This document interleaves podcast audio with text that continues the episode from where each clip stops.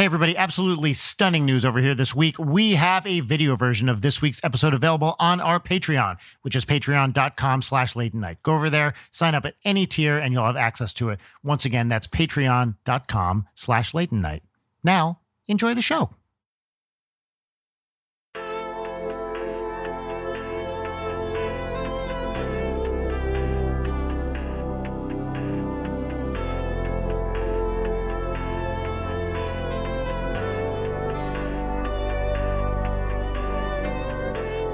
Sean, where, where are you calling in from? Where, where are you right now? Which part of the world? I am in New York City, New York City. Look at that. Wait, what part of New York, Sean? Harlem. Okay. I don't know shit about Harlem. It's a very cool neighborhood. If you had to guess, Jarek, what part of New York is Harlem in? If you just had to guess. Yeah. Like, give me give me a direction. Northeast, southwest. Okay, okay. So I took the train all the way from Brooklyn, basically all the way east towards the water, west, east towards the water, right? Mm-hmm. And we got off, There's a lot of water surrounding Brooklyn. Could have gone either direction. Yeah. right. It was like at Sunset Park.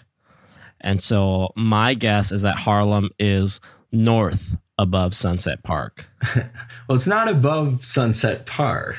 It is north, but it's in Manhattan north. Oh. It's like just above Central Park, essentially. I'm on the Upper West Side of the Upper West Side, above Yeah. the neighborhood Upper West Side. Right. So people are going to be able to zero in on my location pretty precisely. Yes. Like, what every public figure wants is is is releasing the home address. I do feel safely semi-public enough to know that likely no one, although I'm at that scary level of someone who might might be really somebody to be afraid of. Mm-hmm. Like if you're finding it through this and you want to come visit me for some unbeknown reason, then I'm a little bit frightened. But Yes. a little bit frightened is sort of the daily for me. Luckily, I think I think if you just say your neighborhood in New York, they're big enough that it's going to be, and there's enough apartments and stuff that one would hope. One would hope. I think so. you know, I am reluctant. I don't know, Susie, how you feel to even say my neighborhood in LA. Oh, no, I was just thinking like Yeah. if someone wants to find you, they'll find you. They don't need the podcast. So That's right. 100%. Yes. uh, yeah, you inevitably being a person of the public will attract someone with mental health issues who might start stalking you or something. It's just a general percentage of the population. It's just how it is. So Yep. Yeah. Yep. Yep. yeah, Yeah. I suggest everybody look up what to happen when you get stalked and what to do. Right. That's wise. Yeah. And maybe it hurts a little bit that I don't feel stalked at this point now. Where I'm like, yeah, you know what? I think it's good. Somebody, No, it's come thing. on. they might be quiet. You don't know. They Yeah, might that's still be true. there. yeah, the, the the really good ones you don't know are even there. That's right. Well, I can live and let live with most things, so Right. I'm good. Yeah. So that's where I live. Jarek, I want to hear everything about your experience with New York City. So as as a Hawaii guy, I, the opposite of where you grew up is pretty much New York City, right? I love New York. New York's fucking amazing. Um, Yeah. My best friend Gino lives in Brooklyn, in Bushwick, and he loves to go out. Like, I will just like look at his Instagrams, and he's like out till like five a.m. and then he Mhm. goes home and like disco naps and like hits the rest of the day. Define this term, disco nap. Disco, disco nap. Everybody on this call is younger than I am. Sean and Susie, are you aware of the term disco nap? Is this something you've heard before?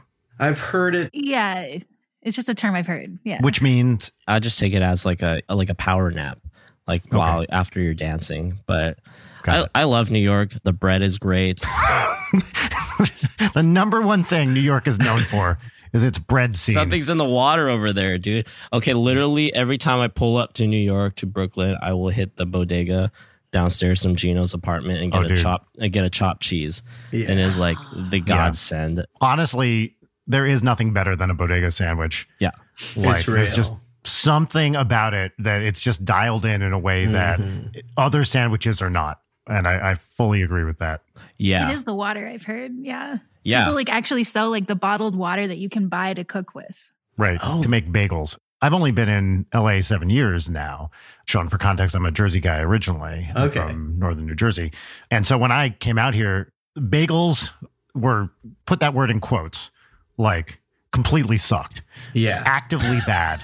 and in the last like four years, they've started getting decent bagels here. It's still not New York, but Yeah. it is better than it was. And now there's like a bagel renaissance going, or it's not a renaissance because that would imply that it existed before.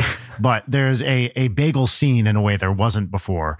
All throughout LA, there's there's Hanks, there's Pops, there's Yeasty Boys. Mm-hmm. Is that the trucks? Yes, one of those is a truck. Yeasty Boys Yeasty is a truck. Yeah, yeah. might be a brick and mortar now, but I've been surprised in recent years to find actually decent bagels just around town. I mean, a bagel scene is a plus for wherever there is a bagel scene, I would say. And yeah, I Yes. lived out in LA for one year about eight years ago. So maybe similar to when you first got there, 2015 ish. Yes, that's exactly when I moved. Yeah. Yeah. So I hadn't known New York bagels then. But now that I do, it is something I notice whenever I'm there that Yeah. it's like, I don't know if I quite want to commit to both the size and scope of a bagel and what it usually says for the rest of my morning if it isn't a delicious bagel Yes. up to snuff. Yeah. Where did you grow up, Sean? Cleveland. What would how would you characterize Cleveland? Very Midwestern? I mean, what's interesting too, when I say Cleveland, I was outside of Cleveland in a pretty middle America suburb, sort Uh-huh. of like Ohio. I guess they like test a lot of the new fast food chains, but even new products because it is sort of so middle of the road. Mm-hmm. Perhaps this is just something we say to ourselves in Ohio too to give us some sense of identity. But growing Yeah. up, I believe this. well, when you said they test a lot of of the new, I thought you were going to say Republicans. Yeah, well, it has turned that way. I mean, what's interesting is like it wasn't that way growing up, and I'm glad my family is not particularly political, so I haven't felt as exposed. But I have definitely seen like populations of people I went to high school with and thought of as just sort of, hey, you're part of my very normal down the middle childhood. It's a changing place. I have love for it. I have love for Cleveland. I like the sports and whatnot, but my town is just sort of a small little normal town. Yeah. When you say you were from Cleveland, I was like, oh, I know somebody from Cleveland. Yeah, right. I- exactly. I Leah, totally yeah. blanked that Leah is from Cleveland as well. What's funny is that when I first met Leah, I was like, "Hey, mom, like, hey, I started talking to this girl, like, she's cool," and my mom was like, "Oh, where's she from?"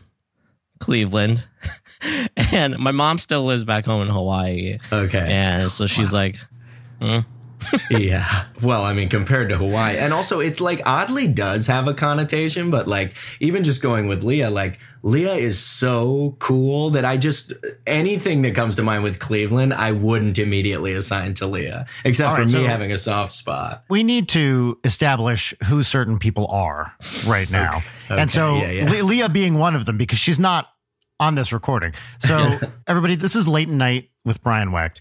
Filling in for Leighton Gray this week is my esteemed co-host, Susie. Susie, Hey there, how's it going? hi. I'm uh, staying in for Leighton. She's on break. Yep.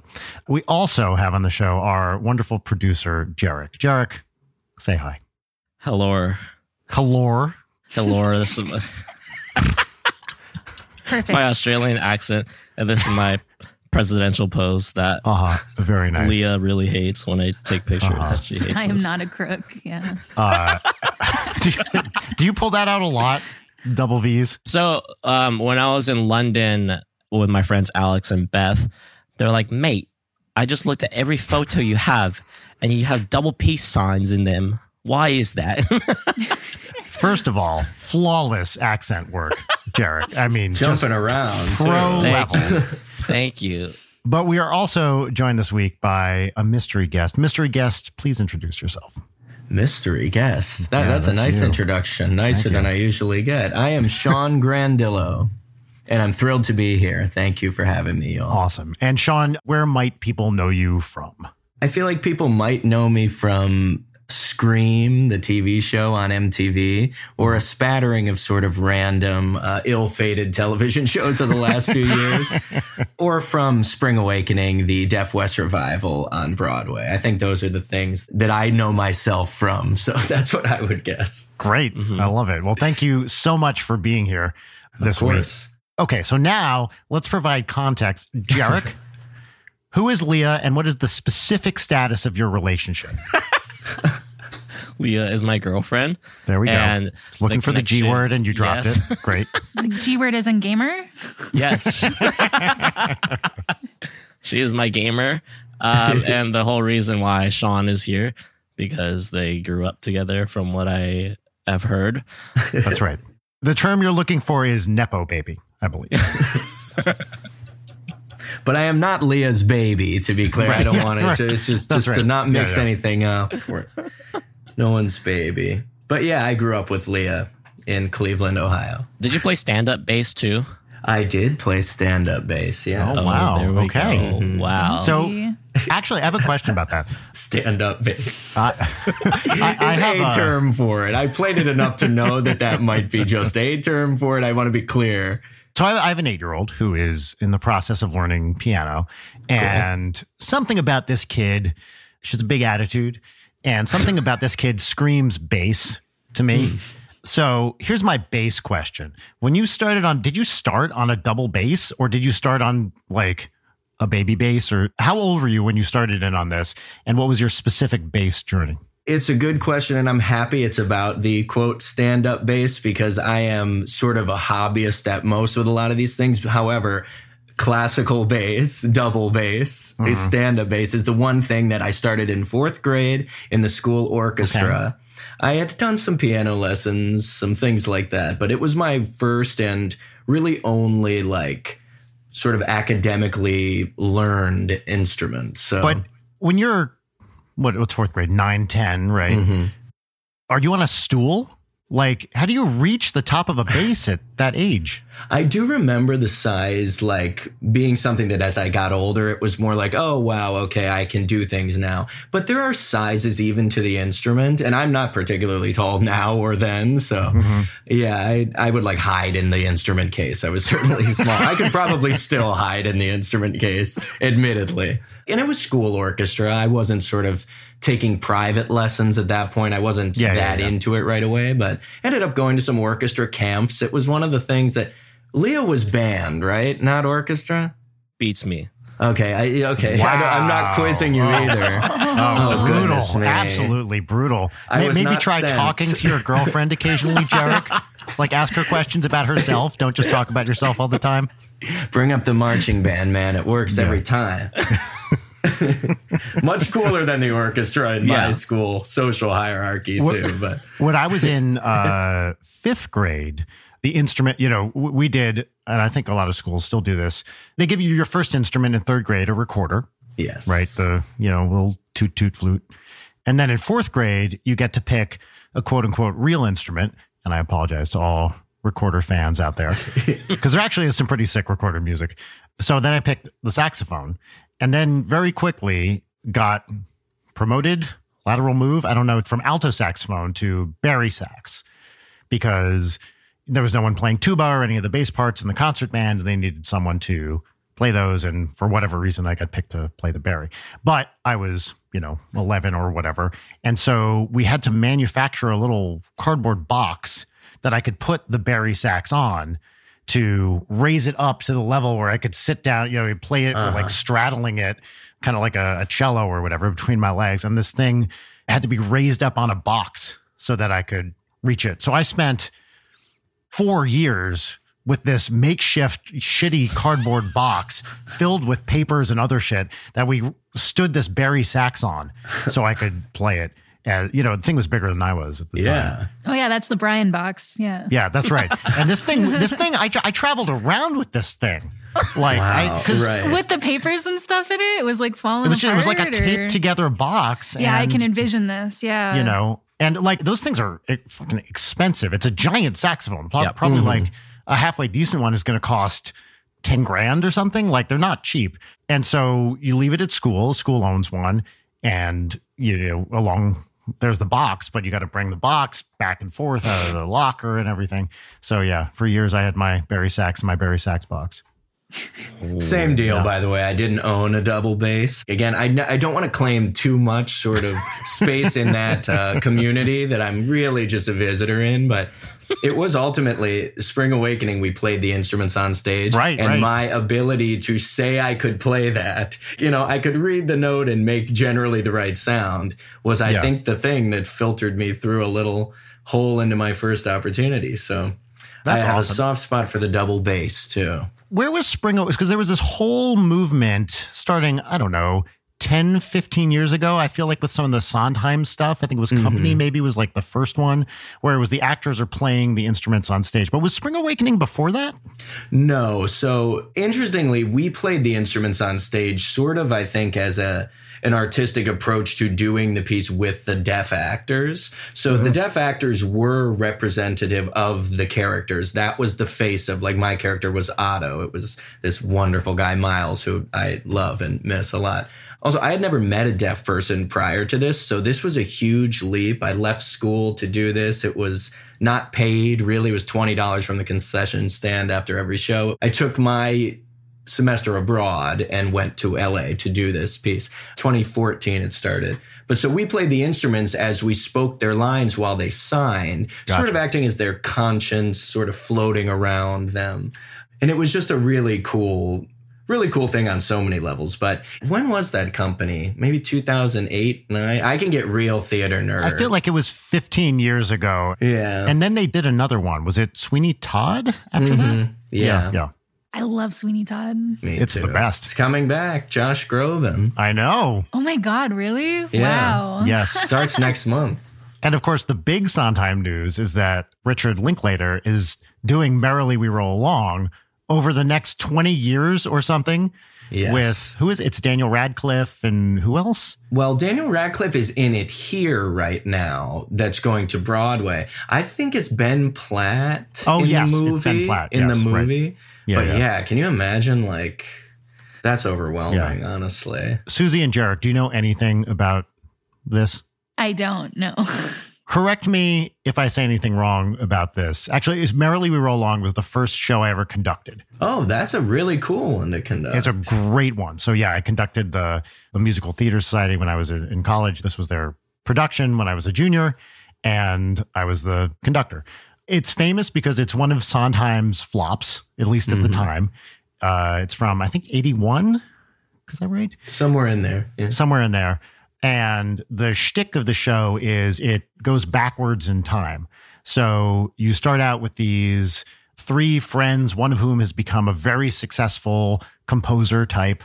And you start at the end of their kind of relationship when they're old and kind of bitter and the relationship is falling apart.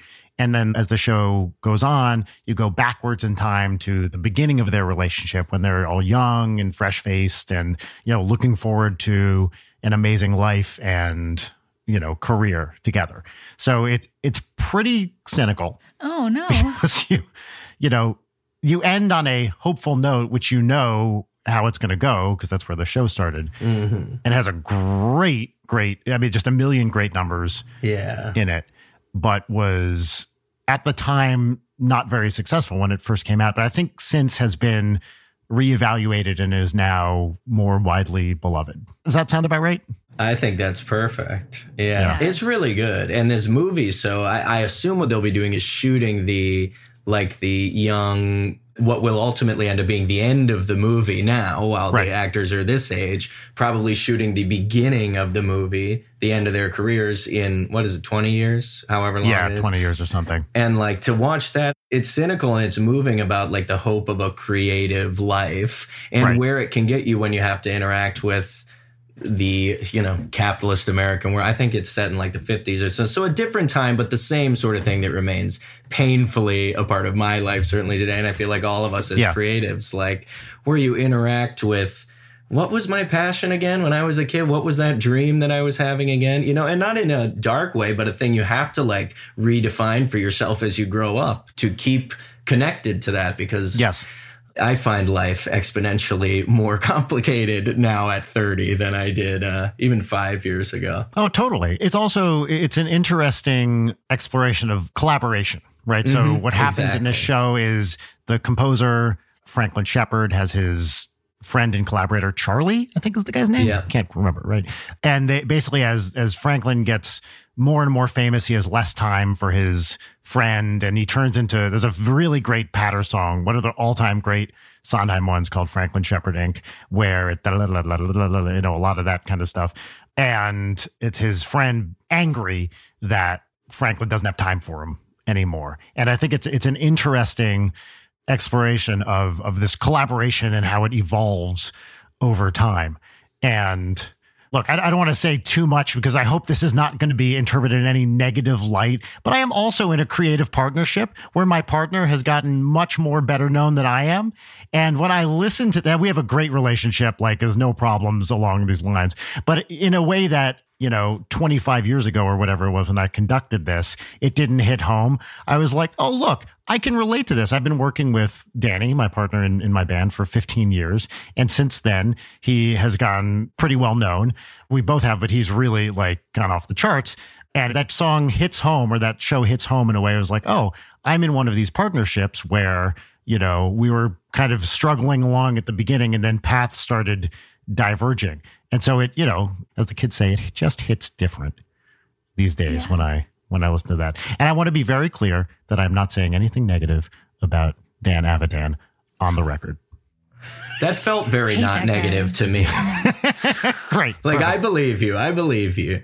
That Thank was you. beautiful though, honestly. And yeah, I mean it is a weird thing. I certainly have friends and lovers and exes and here and there who have various interactions with whatever that fame, known, public thing is. That is not right. a space I'm particularly comfortable, even, you know, having my sort of like five minutes of it that I've even been sort of a part of. Like, it's an interesting thing to look at and think about again with the art that we all want to like make that art that's in our hearts, whatever that's that right. is and we'd love for people to see it but like the initial want isn't the superficial scary one. It's just again life. You get tempted you get sad in this way and you want to make up for it with this way. You can assign value to all these things that like i certainly have found like a, a lot of reflection lately and a lot more happiness in doing my best to whether or not I can connect with some passionate childlike wonder at all times is not the thing, but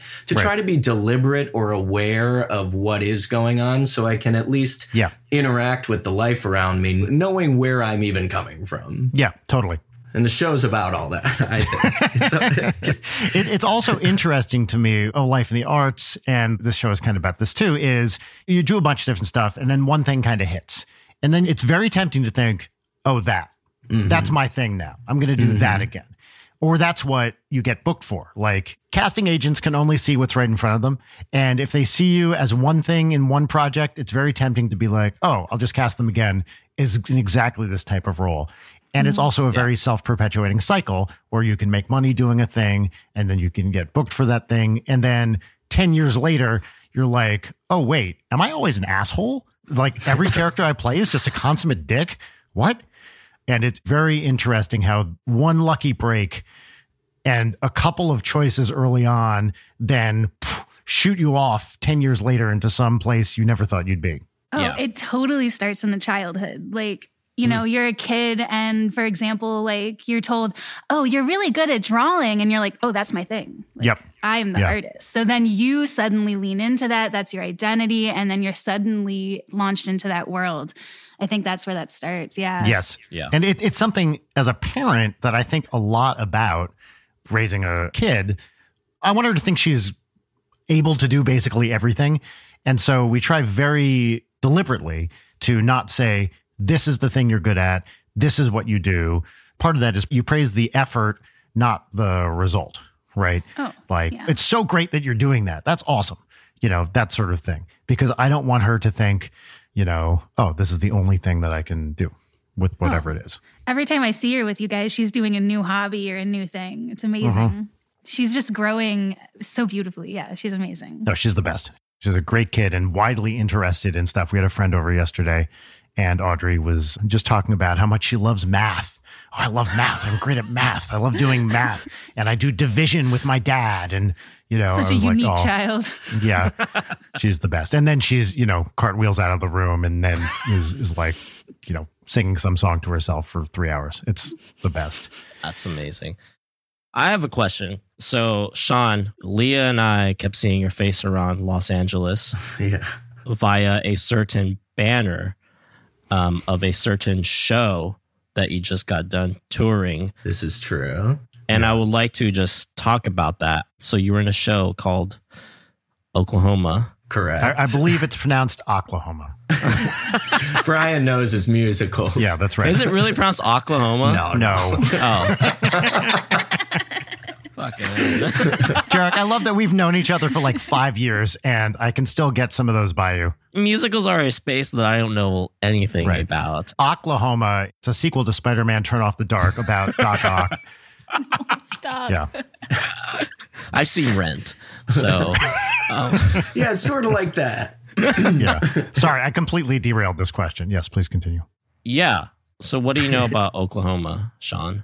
What do I know about it? Wow. That's a broad question. Ooh, yeah, go deep. Very aggressive, too, Jarek. Give me some facts about Oklahoma. Okay, there we go. Okay, I mean, Oklahoma is, I think, a cool thing to know about it, even as sort of maybe not a musical theater fan, is it represents sort of a big shift in what the genre is and was, and that it was one of the first musicals. I believe it was 1943, as if these dates matter, but I, I really do think that it was 1943 it came out. It's a Rodgers and Hammerstein. They've written a lot of the big classics. Was it their first, their first big musical? I think, it, it might have been. been. Yeah. Yeah. It was certainly the first, though, to have songs that propelled the plot forward just as the scenes did. Prior to that, I think it was just these were vehicles for music to reach consumers. The songs that were on Broadway used to be one and the same of American pop music. It was a different thing altogether until this mm-hmm. time when it really sort of became this clarified, almost like neo opera thing, more similar to how it still is today. So mm-hmm. it's very cool in that it represents the first time that was done. And this production that I was in was a revival that was on Broadway I, the year before the pandemic, 2019. And it's a small production. It's a dark production. This show is not particularly dark on its face in the way that it's normally presented. And it's really a part of like Americana now. And that was one of the interesting things actually about taking out this different version of it that really flipped this thing that you could almost put it in a museum in some sense. It just represents Yeah. something. To do this differently, it was, you know, lauded and I think it won the Tony here for best revival. But it was challenging for a lot of these markets that we went to around the country where they saw signs for Oklahoma, Oklahoma, and they came expecting something. There's a movie of it, a great movie, honestly. It's worth watching too, even from a sort of, oh, American history type of thing. Yeah. But ours was darker. It was stripped down. It was very It's adult. adult. Yeah, let's call it that. Yeah. Sexually charged in a way that wasn't just innuendo. It was kind of about that. Some race and gender issues were both looked at via the text that's there. We also didn't change any of the text. So it was a lot done in the staging and sort of the way that it was presented, where rather than I was Curly, who was just sort of the, for lack of a better way to put it, like the male ingenue. I'm the cowboy, and the girl's Basically gonna the want lead, me. the male yeah, lead of the show, exactly. yeah. Yeah. But in mine, I was definitely, I had some darkness and some manipulative, and without changing the text, we just angled the show differently, which I think worked really well in one sense, but. It was a very challenging thing to do. Very challenging. Um, LA was wonderful because more You know people what? were. I am so bummed. I had tickets. Yeah. And then my daughter got booked for a shoot exactly that weekend, and I had to stage dad. So Yes. I couldn't come to see the show. And I was so bummed to miss it. But yeah, you guys are with the Ahmanson, right? We were. Yeah. And that is a bummer, but a great reason to miss. That's exciting Yeah. for her. So Jud changed a little bit too, right? They made him less of a villain and more of a sympathetic. Correct. I mean, it was really a love triangle here where it was a little more. And what I liked about it too, it centered the female character, Laurey, who was really, as a lot of shows were back then, underwritten, not the focal point. She was just sort of mm-hmm. caught, you know, in ours, she was driving the entire action. And I think it was very cool, but I definitely think people were confused. It was a little bold in its strokes from the director and i think a mm-hmm. lot of people didn't know how to take it in. And it's you know it's a 3 hour mega musical that i think some of those moments really worked and then some of them didn't work as well. And then being the lead of that 8 times a week in places where in the first few minutes i could tell whether they were going to like this or not and Right, I'm like right. all right here's 40% of the dialogue. Sorry i don't mean to be upsetting you. Were you part of the Broadway cast at all, or you joined for the touring? So I joined for the touring. I saw it twice. I really liked it. And I had thought to myself, oh, it's a cool, my voice is high, but it's not a wailer high tenor. So Yeah, yeah. I always am drawn to those sort of baritone, particularly like guitar driven. That's sort of a niche that I found in musical theater. I don't really dance, so I need specific things or else I don't really Uh-huh. belong there. But yeah, I wasn't a part of it. I had seen it twice. And Ali Stroker was in Spring Awakening with me. She's this fabulous actress who happens to be in a wheelchair. Actually, she just had her first kid, which is amazing. Nice. She won a Tony in this production of Oklahoma. So I had a bit of a connection to it from that and talked to her about it when I was auditioning. And so that's what I know about Oklahoma, Jarek. Not And- much and too much. So, Jarek, you you might know it has some songs that are now like, I mean, classic standards, right? Uh, Oh, what a beautiful morning is the Mm. Oh, big God. one, no, right? no. Which which you, of course, open the show with every time, right? Oh God, no! Legitimately triggering a little. Yeah, I bit. bet. Oh no. It's okay. The title song is a big one too. What's the other one? People will say we're in love, right? That's that's a duet, right?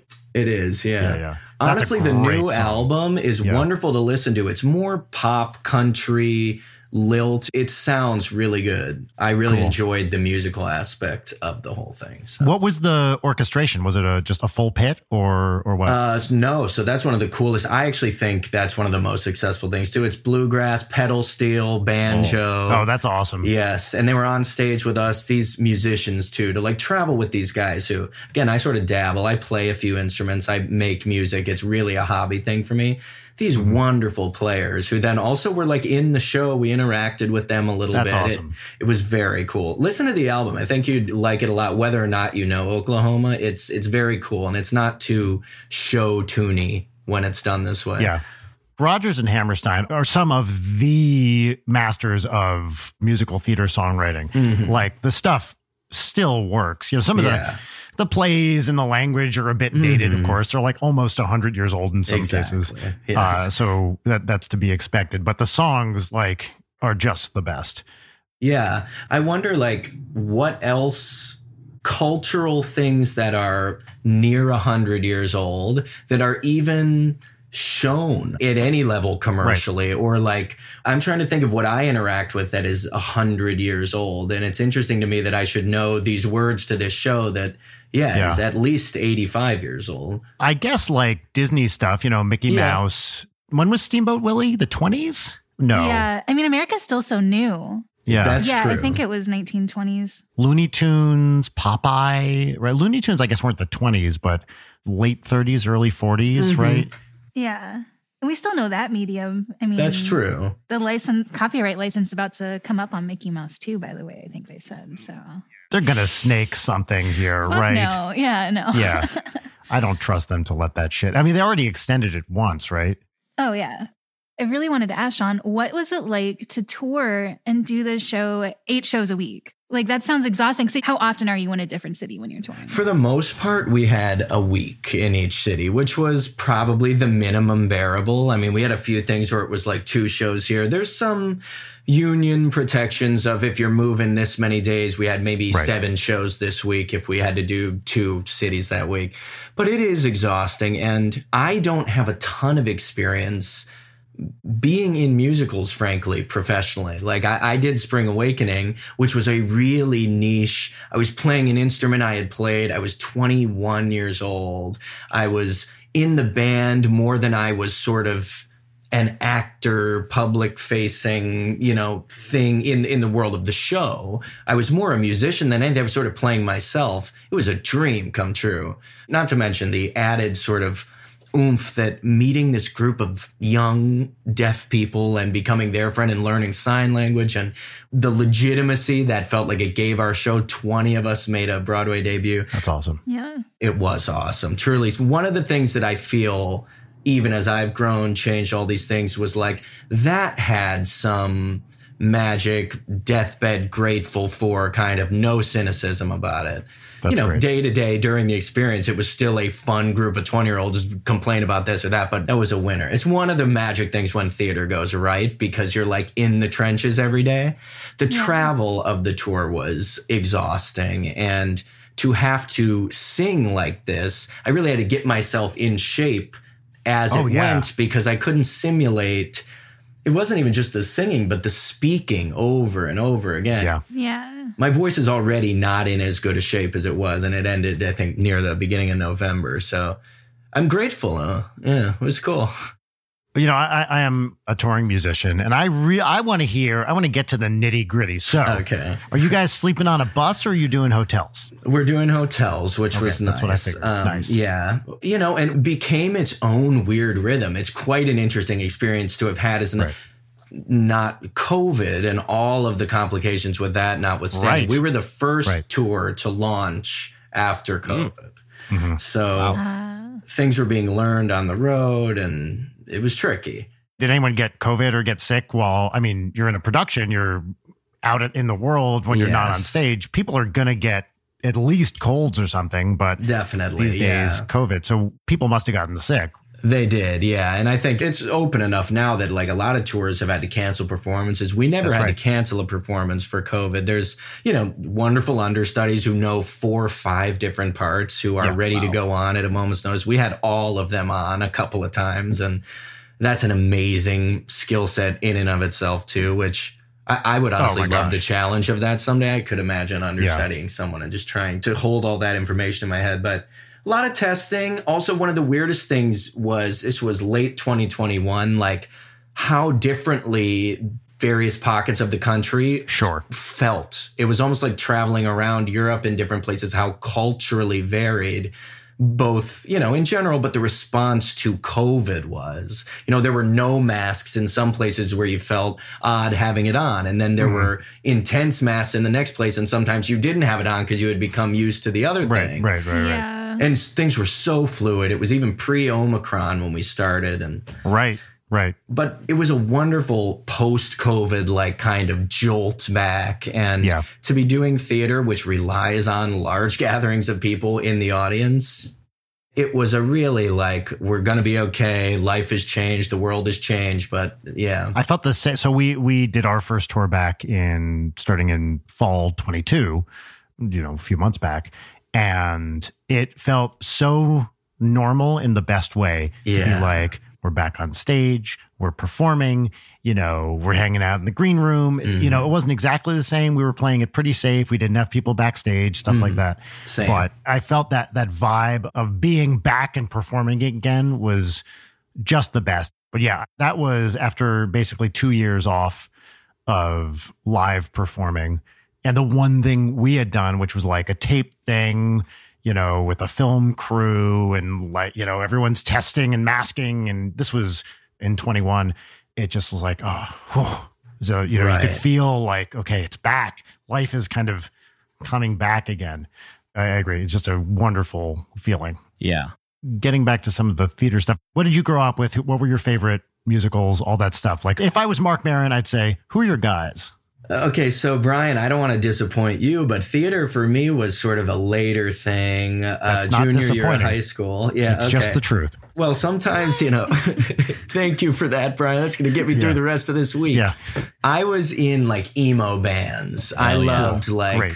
Emo, Warped Tour, screamo, hardcore kind of stuff. Nice. And that was my identity into high school. We played in a couple of like Battle of the Bands, House of Blues. We won one time. It was a fun Wait, childhood okay, hold on. interest. You want a battle of the bands? I want to Yes. hear all about this. Oh, so, oh God, I, I'm band cringing name? at myself. What's the band name? I think the band name at this point was The Crazed. Yes. That's I a good name. love yes. It- it's not the worst. With a name. K or a C? Uh, with a C, Oh. which I like a little better. It wasn't full on like But you wrote it in the corn font with the backwards R, right? exactly. Yeah. Is this on YouTube? Yes. Can people look this up? I don't know if that band is on YouTube. I've done some scrubbing of this, which I regret most of it because I like, I am totally at a place now where I have perspective on, hey, don't judge your 15 year old self. Yes, Let's look of course, yeah. But uh, some stuff is on there if, if anyone wants to search that about it.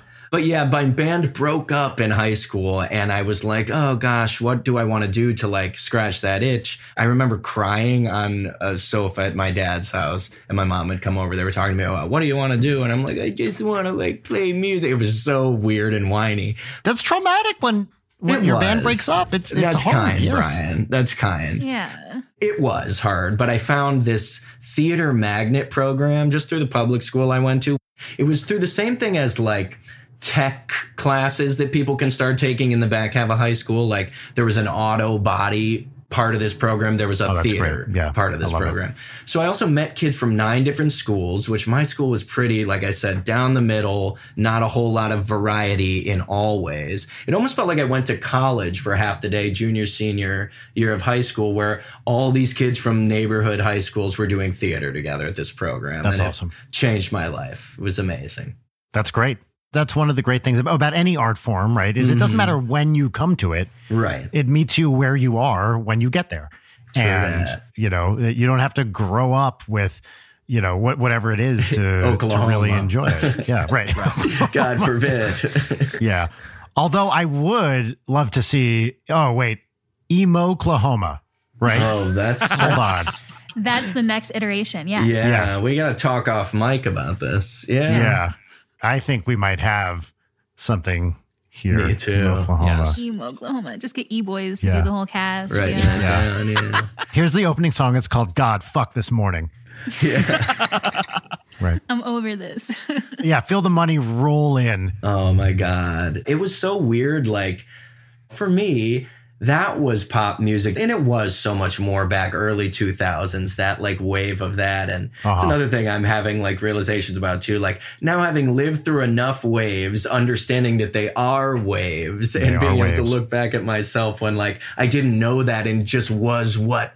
It's just that like growing up thing. I'm in my Saturn returns. I'm think I'm out of it. Thank God. Thank Uh, God. I love iconoclasts that are clearly part of a movement Uh-huh. where it's like, I'm just being myself. Nobody's like me. and then it's just part of everyone else who's saying nobody's like me at that Yes. particular time. It's, It's brutal. so, so great. I'm 47, and so I was in high school in the early 90s, late 80s, Okay. you know, and so I saw the the grunge people Yeah. like just coming up when I was in high school. Doc Martens, all that stuff that has basically become a you know kind of a caricature of itself now. But yeah, there's always something, and you're always part of some movement, something going on, and it, I think it's the best. Teenagers who are trying to stand out. I love it. it it's Me it's a joy to watch. As a- as an you know a middle aged person now, I love watching teenagers teenager because it's like it's adorable. It's just like, oh, you guys are being so cute right now with your, you know, your alt clothes or whatever. It's so great. Yeah. It sounds like you've been doing a lot of like self reflection, Sean, and like you mentioned you're like in your 30s now, and I know that that's like a big thing when I hit my 30s too. And like, did you know like when you were a kid that this was what you wanted to do? Like when you were a child, did you have any kind of inkling that this was the direction you were going to go?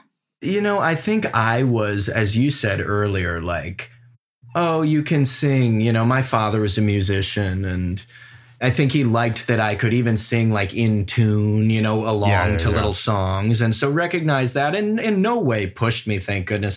I played basketball and stuff. I did a bunch of stuff and then it, people got tall and I did not. but from like middle school on, at least the band thing, I really wanted to be in like a Warped Tour band like that. I Oh, think yeah. that is still something I can just look at of like, Yeah. ah, like, come on.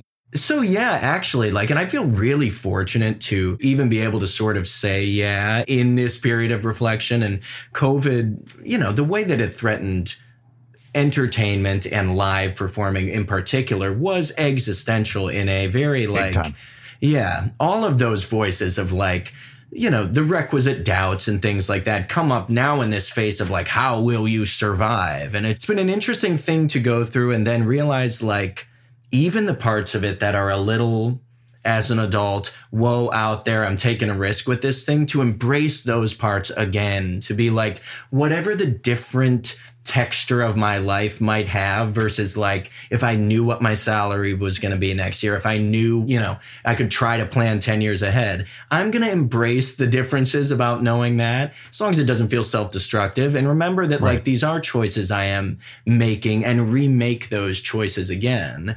And so that's really where I've been. And I am just That's 30 great. now, but I was ready to be I felt a little listless in my 20s. Bad breakup, the whole thing in my late 20s and then COVID. Now I have a wonderful girlfriend of 3 years who has been a big part of my grounding and like realizing a lot of things. COVID felt like it came at a time for me where like time to sit and think was productive. So in that sense, that very small sense, I am grateful to have had that time. Oh yeah. Yeah.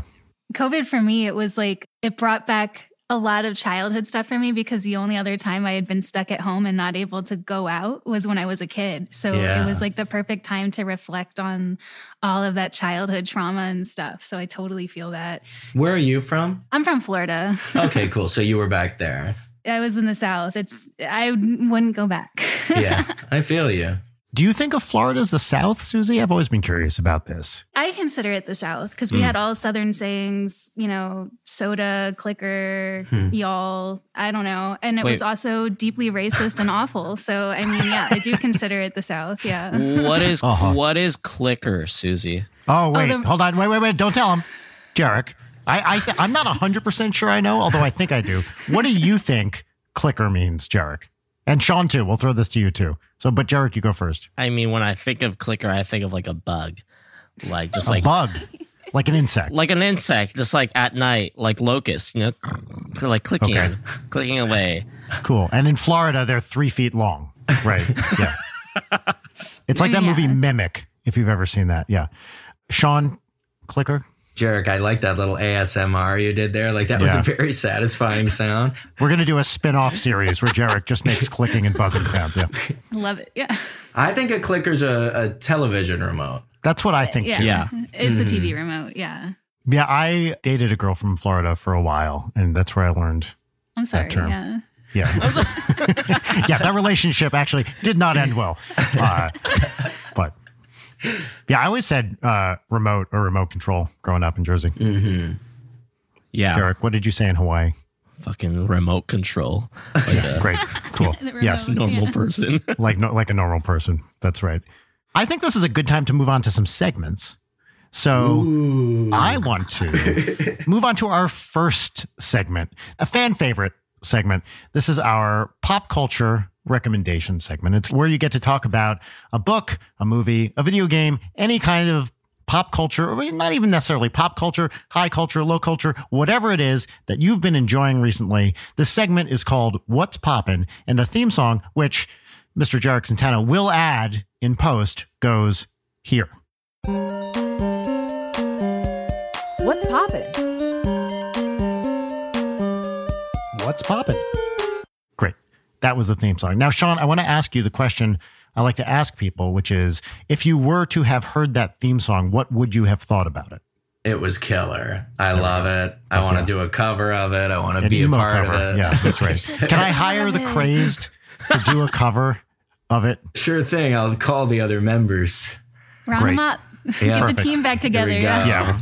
A last try. Oh, Warped Tour. that- wait a minute. That's a great idea for a show, right? You get like people get their high school mm. bands back together. Oh, right? Like get adults. Yeah. Hold on, I, I I'm gonna write this down. Get people who are whatever, you know, maybe Wow. 30 and up, and you get the band back together. Okay, here's the pitch. They do an old song, but they also have to do a new song that they write together, Love it. oh, right? Love that. And depending on the age of the person, let's say you get people in their 60s now. Let's see, when they were in high school, that would have been 50 years ago, wow. right? So you can get some fucking 70s stuff Mm. happening. Oh, Oh, Probably This some is great. emotional moments and reunions. Maybe some band members are no longer with us or Yeah. can't come. I mean, I both see it working really well as like a reality show and also like if one vignette in particular seemed really good, you could make that a scripted show a whole thing. Yeah. All right. Yeah, you may cut this out. We don't want to give this idea. this idea shouldn't This be is free. too yeah, good, yeah. exactly. Susie, what's popping? Oh my God. So uh, I'm a collector of the odd and the weird. You know, I like to collect my weird things. And for what's popping this week, I picked a board game. Okay. It was a board game that was really popular in America until The Exorcist came out. And then it got a really negative connotation. And I'm talking about the Ouija board. Oh, I thought you could say Monopoly. so uh, I got a new Ouija board. I'm a collector and I wanted to share it because I thought it was fucking hilarious. This is the Holy Spirit board and it's to talk directly to Jesus Christ. Wow. we can't see because it's pixel, or at least I can't see.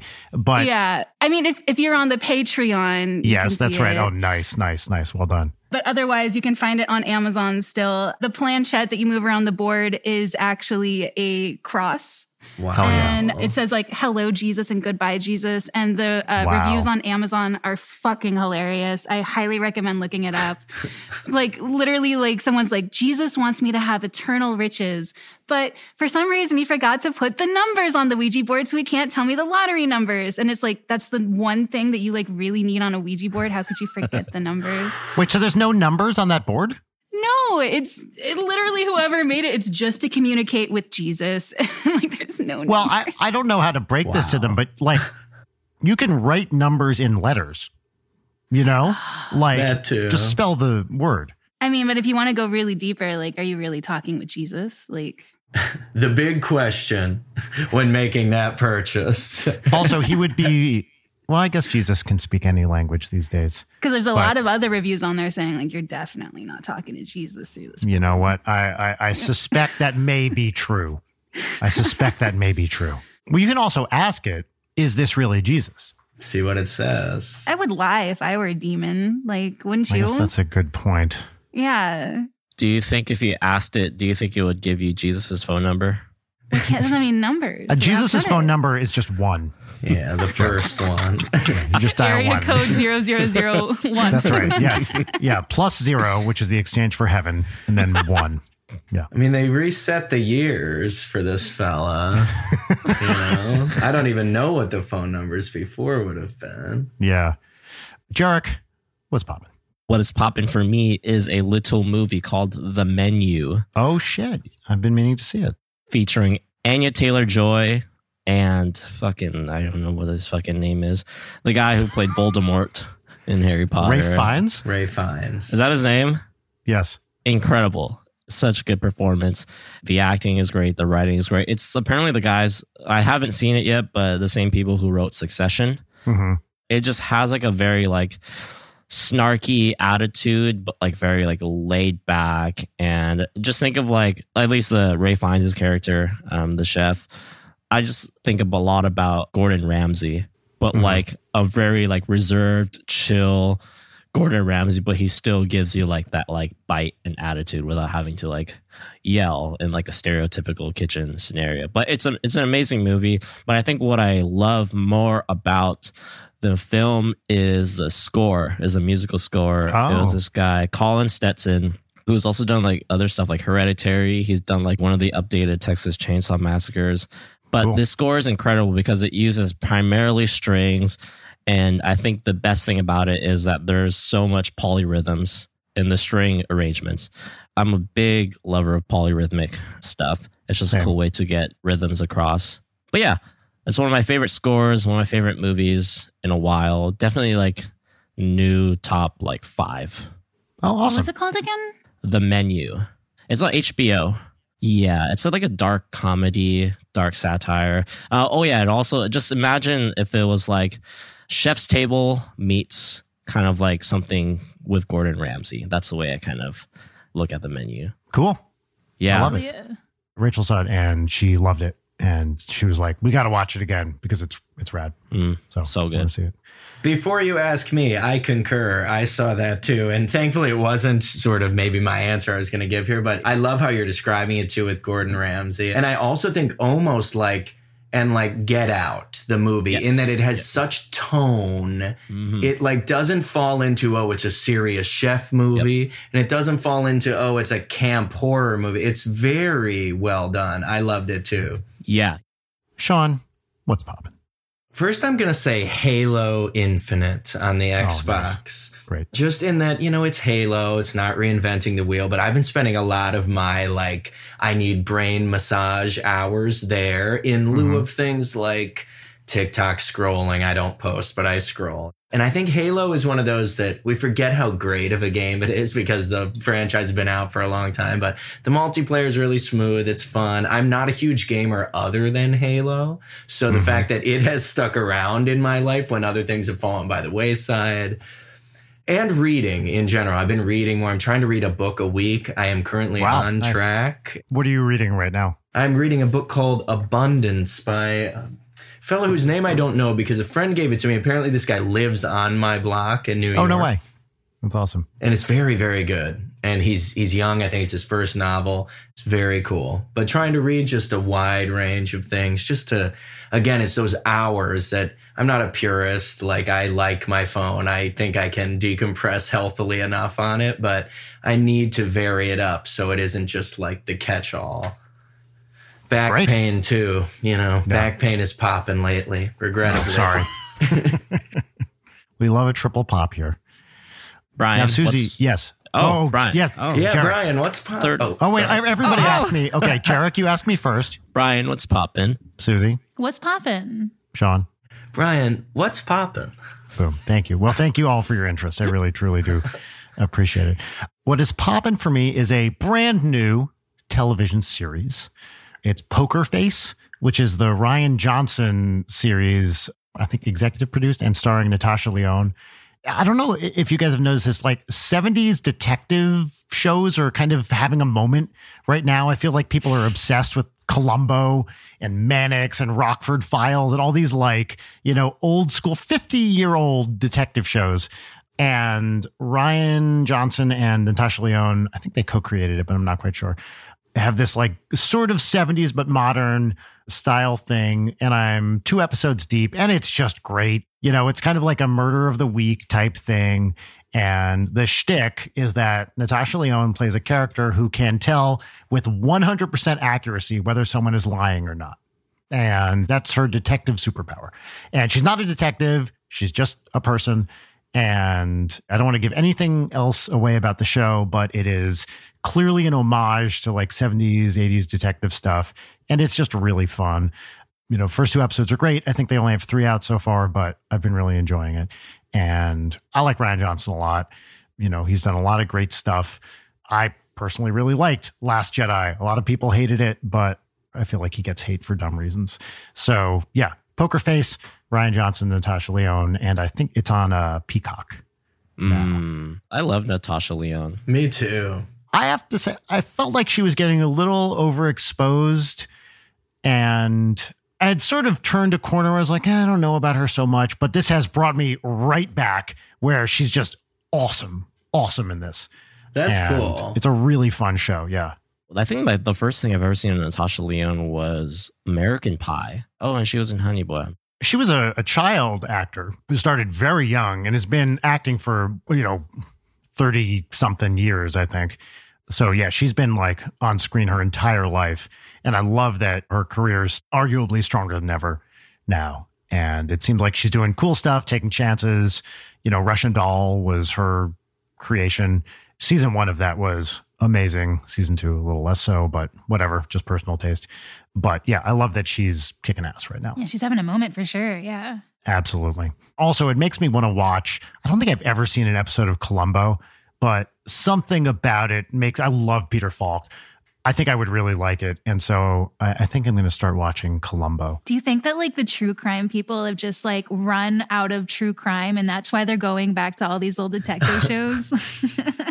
That's right. It feels like there's a there's an overlap there for sure. the like true crime community has jumped the shark, I feel, with like the new like movies that come out and not, you know, representing the victims properly and things like that. Yeah. Yeah, it's an interesting thing where like I like true crime. Again, that was one of those things that I can't even sit here and think like I was never caught up in that as like a successful commercialized movement of stuff because it is just so it ticks a lot of those boxes. But i do think there's such a difference between the ones of those that work because it's like an artistic rendering of this case or or a, even artistic journalism. When a journalist does it really with that care versus the ones that are gratuitous at best and then a little bit like just wow corporate america is just willing to sell mm-hmm. like the murderer Yes. Yeah. horrifying demon now to girls the way that they used to like a rock star or an actor you know Yeah. A lot of the true crime stuff, too, there's this very off putting, at least to me, shoehorning of a narrative into these things mm-hmm. where you can just, sort- in many cases, tell the bias of the person that's making the thing and who often I don't trust to be, you know, Or giving a good message. yes without Yeah. agenda Yeah, exactly. And well, I've never been a big fan uh, in general, but when I do hear them, I'm like, uh, do I believe this person? Why should I believe this person? Follow the money. Like, who's paying for that? You know, that sort of thing. Ugh. Like, this opening up of what narratives we get to see is like many other things, a good thing and a bad thing. And it's great. We now, thanks to the internet and society in general, we get to experience a lot of different stories we otherwise wouldn't have. But also, that means that people can just make shit up because of the democratization of information. It's all kind of presented on a level playing field, and it's very hard to tell what is true and what is not. So it's troubling, but also empowering. well put i agree Susie, would you mind introducing our second and final segment? Yes. So the last second, I don't know, is it the last segment? It is both the second and the last segment. Peaches and lemons. Pictures and lemons. So everybody knows what a peach and a lemon is, but in case you don't, it's okay. Chill. I got it for you. so a peach is going to be it's like a gratitude. It's like something that you're thankful for, something that really good happened. And I'll start it off easy for you guys. I'll tell you guys my peaches so you guys get like a feel for it and get a good example. So first peach, so thankful for my health. I've been just really thankful and feeling being healthy and thankful for it. I know a lot of people who are dealing with a lot of long-term health problems and it's it's devastating. So I think a lot of people don't recognize and acknowledge how good it is to be young and healthy and you should enjoy it while you can. My second peach is Y2K fashion is back. I don't know about you guys. I feel like Leighton would be on my page with this. Um, low rise jeans are back, you know, like all kinds of weird belt buckles, like chunky shoes. I'm I'm fucking digging that. And then my third peach, Brendan Fraser having a big comeback moment. Love my man Brendan Fraser. Yes, I heard his Oh, interview on He's Mark my angel. Maron. He's an earth angel. So Yeah. that's definitely a peach. what I love about Brendan Fraser interviews is when you hear him talk, most of the time. He's talking like this, and you're doing an interview with Brendan Fraser. He's like, "Yeah," and then I went, I went over here, and every once in a while he goes here, and then he comes back down, and he's just kind of talking like this, and he sounds very sincere. And this Marc Maron interview, you know, I, I listen to every WTF, but more than any one I've heard in recent memory, there are pauses where things get emotional and people need to like either Brendan and uh, Fraser or, or Marc Maron just need to take a moment and collect themselves because they've talked about something that they feel very deeply about. I think that's their real personality coming out, you know. And then they have they're like, oh my god, I'm doing Yeah. like a PR thing. I Yeah. need to. Okay, sorry. Okay, where were we again? We're promoting this movie. Yeah. Yeah, it's the great thing about those Marc Maron interviews is that he just has something about him. I don't know what it is, where people open up and get real, Wow. and it's it's great. Have you heard that interview, Susie? I haven't, but I have seen it You posted around. Yeah, I'm just so I'm so freaking proud of him. He's made a huge comeback, and I'm just so excited to see where it goes for him. And I think he's one of the like Yeah, Oscar nomination, right? Yeah, I think he's like one of the main, like super genuine people in Hollywood and just really appreciate him. So, but it sounds like uh, you guys might understand peaches now. Do you guys have some peaches on your minds? Jarek, do you want to peach us? Um, no, not yet. Wow, no peaches? Really? That's None? the ultimate power move. Yeah, it was. Uh, he- he's he's he's thinking. He's thinking. He's yeah, thinking. Brian, what are your peaches? Okay, peach number one. After fucking three or whatever years of waiting, I am the proud owner of a PS5. Wow. Hell yeah. Yes, I didn't try super hard to get one, but I tried hard enough. I, you know, paid for whatever GameStop fucking plus or whatever the thing is, where they're supposed to tell you when they have them, but they don't. I signed up for the get an invite for Amazon. We'll let you know when your thing comes up. Never got an email. Last week, I'd like Googled as I would like once every few months, PS5, went to the store. It was just a purchase link right there. And I bought Wow. one. So I now have the ability to play DVDs and video games. Yes. My second peach is I had an old friend I haven't seen in a few years. Uh, we went to college together, and she and her four year old son came over yesterday. And we just had some family playtime with a really lovely person who I haven't gotten to see in a while. So that was awesome. And finally, uh, my last peach is uh, I am taking the family this weekend to the Youth Symphony, uh, meaning a symphony. The LA Phil does a thing for kids, and they are doing that this weekend. And I have completely forgotten what they are performing, but we took Audrey to see a few things, you know, three years ago, pre COVID, and haven't been back to Disney Hall with her since then. And I'm very excited to bring her back to the symphony. You know, the tickets aren't too expensive because it's a youth thing. And I think it's just so important to get kids out to see shit like that. Seeing a big symphony orchestra is an exciting thing. They're awesome. You know, it's like a 60 piece thing and they're just viscerally exciting. And Disney Hall is a great space, you know, just a wonderful venue to see live music in. And I think it's going to be really fun. And those are my peaches. Incredible. Okay, these are my peaches. Uh, peach number one is I enrolled into an exercise class. Hmm. It's like 21 days. I'm excited because I've been on my butt basically all winter working away and I definitely like felt it in my body. So I did my first one today at it was really early for me, 9 Like you go to a place and do it. Yeah, yeah, yeah. So I go to this. Um, it's called the Camp uh, Transformation Center. It's great. It's awesome. It's nice to go to a gym where like people aren't already like Instagram models. Mm-hmm. Every time I go to gym, I'm like, fuck, this guy's like ripped already. I don't. Why are you here? So it's it's just nice to be in a collective class where they're like telling you what to do. Can I, can I just interject real quick with the gym story before I forget it? Yeah. when I first got here, I joined a 24 hour fitness and I was there working out and I heard someone talking about Spider Man. And I was like, what's up with Spider Man? And they're like, oh. And they point up and there's a guy in a Spider Man hoodie crawling around like in the rafters and stuff. And apparently he would just join this gym and go up and like get as high as he could and like crawl around on the top. And I have never understood this is a big place with clear liability issues right away, right? That's the most Hollywood thing I've ever heard. Yeah, it was the most LA thing. I was like, they just let him do that, and they're like, yeah, it's fucking Spider Man. What can you do? You know, he's just gonna crawl around up there. That is So- fucking. And they were like, yeah, this guy comes in all the time in his Spider Man hoodie and uh, gets as high as he can and crawls around. That's my LA gym story. Please continue. Okay, second peach is I get to see my mom in a couple weeks for her birthday. Nice. We are going back again to the ninth island called Las Vegas. Um, that's what people in Hawaii call Las Vegas. So I get to see my mom. It's her birthday, but and this is also kind of like a rotten peach because I'm very optimistic. I've chosen to fly out of Burbank Airport, Nice. but on Spirit Airlines. Ooh. So I've never flown on Spirit, so I'm very optimistic about it. I haven't either because I've been scared away by all the stories you hear about Spirit Airlines. Right. Burbank, I think, will override that. Yeah. it's true. It's an hour flight. Burbank. We shouldn't talk about it on the podcast. I don't want people to know about it. Yeah. it's still my favorite airport. it's the best.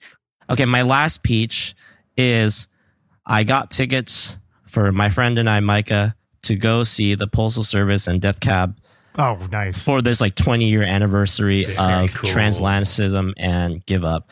And these are the most expensive tickets I've ever bought in my life, but it's at the Hollywood Bowl and we're the row, we're the seated row right behind the pit. What? Yes. Oh, shit. I like dropped bills. I don't know if they will ever do this duo of a, like a Yeah, show yeah, yeah. again. Like Yeah. Ben Gibbard's going to be singing Transatlanticism and Give Up, both important records to my buddy Micah and I, back to back. Oh, dude. Transatlanticism is one of my all-time Yeah. favorite albums. I love Yeah. it. Yeah. Yeah. Oh my gosh. You're gonna have a great time. Dude, it's gonna that's be an amazing epic. show. Outside, I mean, hell yeah, that's a peach right there. Yeah, it's gonna be killer. I'm so excited. But the caveat is it's like in October. So Oh, so far away. Have you seen Jarek? I feel like we must have talked about this when they did the Postal Service 10th anniversary thing, the Postal Service auditions. yes. Thing. Yes. Did I ever show you that? No, I, I saw it. They got a crazy amount of people on. They actually got Marc Maron on Yeah. it. They got Tom. De- they got Tom DeLong, Duff McKagan, Moby, Yep. Aimee Mann, like Weird all Al. these Weird Al, dude, crazy. Yeah. It's really great. I love that thing. And John Daly is like the record exec in it too. Oh, I didn't realize love that. him. He's so funny. Oh my gosh. But those are my peaches. I mean, it sounds great. Okay, everybody gets the peaches part. Well, wait, we haven't heard Sean's peaches. Yes, Sean. Sean needs to peach. I honestly was relieved when you started going on. So just like self-imposed pressure, I'm feeling. Thought you got away with it, huh? Yeah. Peach pressure is real. No, I think a peach for me is my brother and his wife moved to New York last summer. And now that I am home from the road, I'm really getting to enjoy like having first layer family in the city. They live in Bushwick, actually. So I am up in Harlem. It's cool to have like a spot in Brooklyn now that is a little more like home. It's like an hour on the train, but worth the trip now that there's an outpost there. Him and I are doing some music together. He's an audio engineer. I was telling Brian and a drummer and just very cool to see like, oh, you're my brother and what that collaboration can be like. So that's a definite peach for me that he's here. Very close with him. Love him Nice. to pieces. Hmm, let's see. Another peach. I have been cooking a lot more. I, I'm pretty good at cooking. My my dad was a, a cook at home. You know, nothing formal, but like made a lot of the dinners and sort of higher level and am doing that more both as like resolution like do i need to piss $40 away on like mcdonald's delivered or can i Right, like right. make something for you know a, a more rational amount and i'm really enjoying that it's like eating more different things and like now doing it for about a month it's like oh this doesn't feel necessarily like i'm like sort of sacrificing anything. And i have like that freed up that income or that money in the bank account that just bleeds without noticing it when you're in one of those mm-hmm. ordering mm-hmm. habits. Mm-hmm. So it has felt like one of those wow i haven't like saved money in a way that has felt like oh this is so hard like a diet of any kind but it's like there it is it's just there because it isn't going into that so that's a weird like very personal but very tangible peach Yeah. those are peaches i'd say Cool. You got one more in you? Sure, yeah. I would say I had a good holidays this year. Got to be with my family and my girlfriend's family together for the first time, and that was very good. And my brother was there as well, and her brothers. And so that was a, a peach that is meaningful. I love it. Yeah. That's great. That was perfect. You got it. Thank you. Thank you. Well, okay, well, that was only part one. So now we have the second part. oh, no. Uh so after peaches comes lemons. It's a little bit easier though because there's only one lemon each. And your lemon's going to be something that uh, is really getting your goat, wrestling your jimmies. You get the picture. Um, mine is I'm fucking over technology, you guys. Like I fucking hate wires. I can't wait for everything to be wireless. I talk very badly to all of my electronics, but I talk nicely to my AI. I've noticed Alexa has started thanking me now when I say thank you to her. That's a very interesting new feature. Oh, that's nice. Wow. That's ethical of you, I feel like, you know, well, I mean, to treat her nicely. I'll at be nice to her, least. and then my husband will be like, "Don't be nice to her," and then I'll like immediately just like be mean to her to even it out. So don't worry at all. The robots are put in their place. um, but technology has really been getting to me lately. I don't know. Just like I've been been fighting a lot of machines, can't deal with it. Really longing for running away into the woods and just creating a cabin and only talking to crows. um, so that's what I'm feeling these days. That's kind of my lemon. I don't know. What about you guys? Do you guys have a lemon going on? I do have a lemon. And, you know, I'm glad we did the peaches first, which is unusual for this show. But for me personally, it is perfect today because to understand this lemon, I need to talk about my PS5, which was my peach. So I was very excited. A friend of the show, the amazing Gene Park, has been talking for a while about the new Ratchet and Clank game is one of his favorite games on the PS5. I got the Ratchet and Clank game. I played for 10 minutes and I was immediately dizzy. No. Like I felt motion sickness from playing it. And I was like, God fucking, da- you know, it's $60 for this game. Yeah. And I was so excited to play it. And I got all of 10 minutes in and I was like, I don't think I can do it. I oh think it's giving me motion sickness. Oh, that's the worst. And yeah, so I'm going to keep trying it. Maybe I was sitting at the wrong angle or whatever. But I was like, God, fuck. I have not had like a serious console in a while, just, you know, just Nintendo's for 20 years or whatever. Actually, this is my first ever non Nintendo console. And I feel like a fake gamer because I can't handle Ratchet and Clank because it gives me motion sickness. Try playing it on like a Yeah. full stomach because like I hear that helps with like seasickness. I wonder if it'll help with the gaming. Yeah. It might. But I played Elden Ring too, and that wasn't a problem. So maybe it's just the camera moves so fast. I think that's what it is. Yeah. So anyway, that's my lemon. I want to interject real quick since you interjected me. When I was a kid, my friends and I, with a couple girls that we were like interested in at the time, Were their names Ratchet and Clank? actually, I hope not. um, we watched Cloverfield in like middle school. oh, dude, don't and even. my dumbass decided to get a cream cheese pretzel. Wait, what is that? It's like a, a soft pretzel with cream cheese in it. On it or in it? In it, like stuffed. Okay, great. And we were like this to like so we were like that close to the screen. And if you've seen Cloverfield, it's gnarly. And I just remember puking in front of these girls because I got motion sick watching Cloverfield. I, I, we rented. I didn't see it in the theaters. We rented it at home. I had to leave the room multiple times Yeah. because it made me so sick. yeah. Like, Yeah. and that was just the storytelling. Yeah. Boom. Oh my god. Well done, Brian. Thank you very much. Uh, Thank you very much. disclaimer: nothing against the Yeah. Cloverfield people. No, for it's me. great. It's great. Yeah. I'll roll with my lemon. I'll piggyback off of Susie's thing that my Mac Mini 2018 um has been giving me a bunch of shit lately. Oh no. Uh, Dude, I've called Apple support like three or four times. So my time machine keeps saying backup not complete. You know, can't do this, can't do Oh, that. that's the My- worst feeling. Yeah. And I'm like, dude, like, I honestly feel I don't want to throw shade, but I feel like I'm smarter than the Apple techs over the phone I think that's Probably, probably, are. true. Yeah. Mm-hmm. because every time they're just like, "Oh, have you tried this? Have you tried this?" And I'm like, "No, can you just get me like the like highest Apple support Yes. person you can?" And then Yes. they do. And I spoke to one recently, and then she was just like, "Oh yeah, have you tried this? Do this, this." And I'm like, "If it doesn't work, you bring it into the shop." And I'm like, "I've called like four times already about this specific thing." I'm like.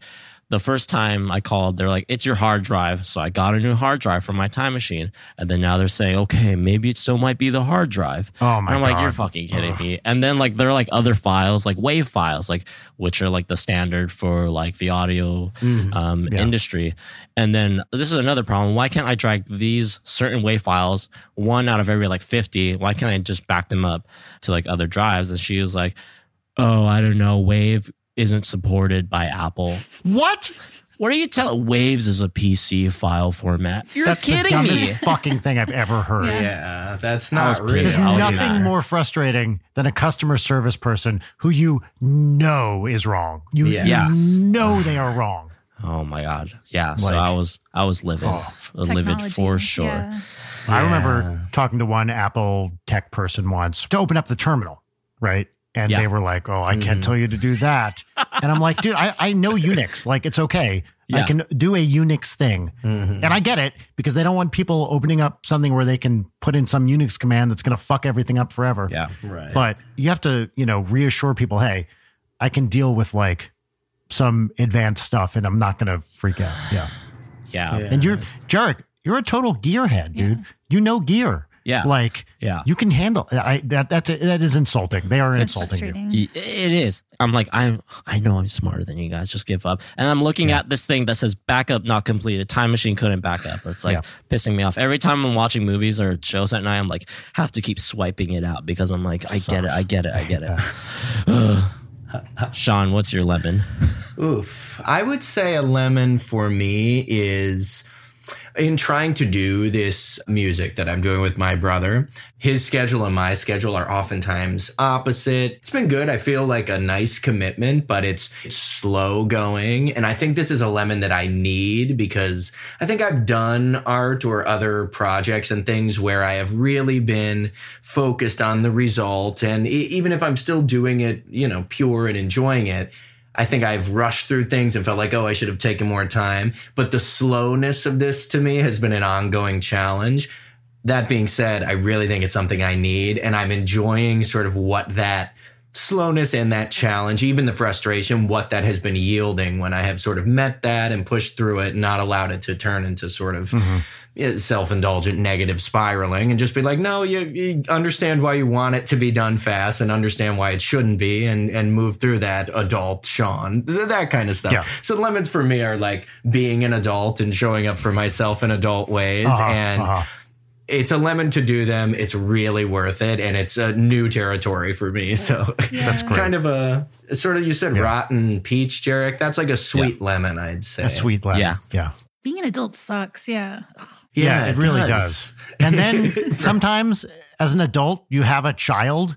And it's like, oh wait, now I need to be more of an adult. Yeah, absolutely. Yeah, like God you damn have more adult responsibility on your shoulders. Yeah. Yeah. Yes. And I deeply want that someday. So I'm glad that I'm sort of like dealing with some of the, hey, this is what yep. it feels like to be an adult prior to that jump in the deep end, which, you know, will still be a plunge. I feel like it's It's, it's be. great.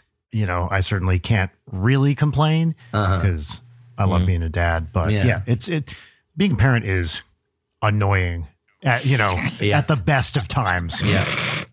Dude, Sean, thank you so much for being here with us today. It has really been a joy to talk to you. You know, I, I just wanted to say thanks for taking the time and, and for being here. Thanks, Sean. Likewise. This was so much fun just chatting. You guys really got a good energy going on here. Jarek, thank you for sort of making the time for me when we had Absolutely. the snafu last week and so wonderful. Yeah, of course. We get it. Things come yeah. up. So no, no worries at all yeah, Sean, if people wanted to find you, follow what you're doing, what you're up to, do you want to plop plug anything that you're doing, your social media?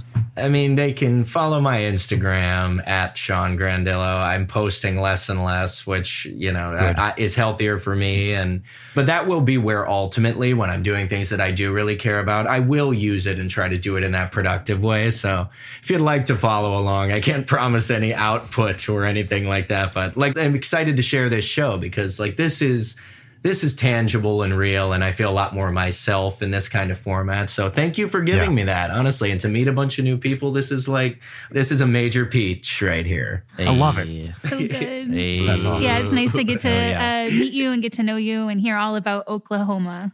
Oklahoma. Yes, well, well pronounced. Susie, do you have any parting words for the listeners? Just be kind to one another and wear your seatbelt. And please, please, please spay and neuter your pets. Mm. Yeah. Yeah. Ah. I agree with everything except the seatbelt belts. like they're a scam. All right, gotta go. Bye. Bye. Late Night is produced by Brian Wecht, Leighton Gray, and Jarek Centeno. Follow us on Twitter at Leighton Night, on Instagram at Leighton underscore night, or email us at leightonnight at gmail.com.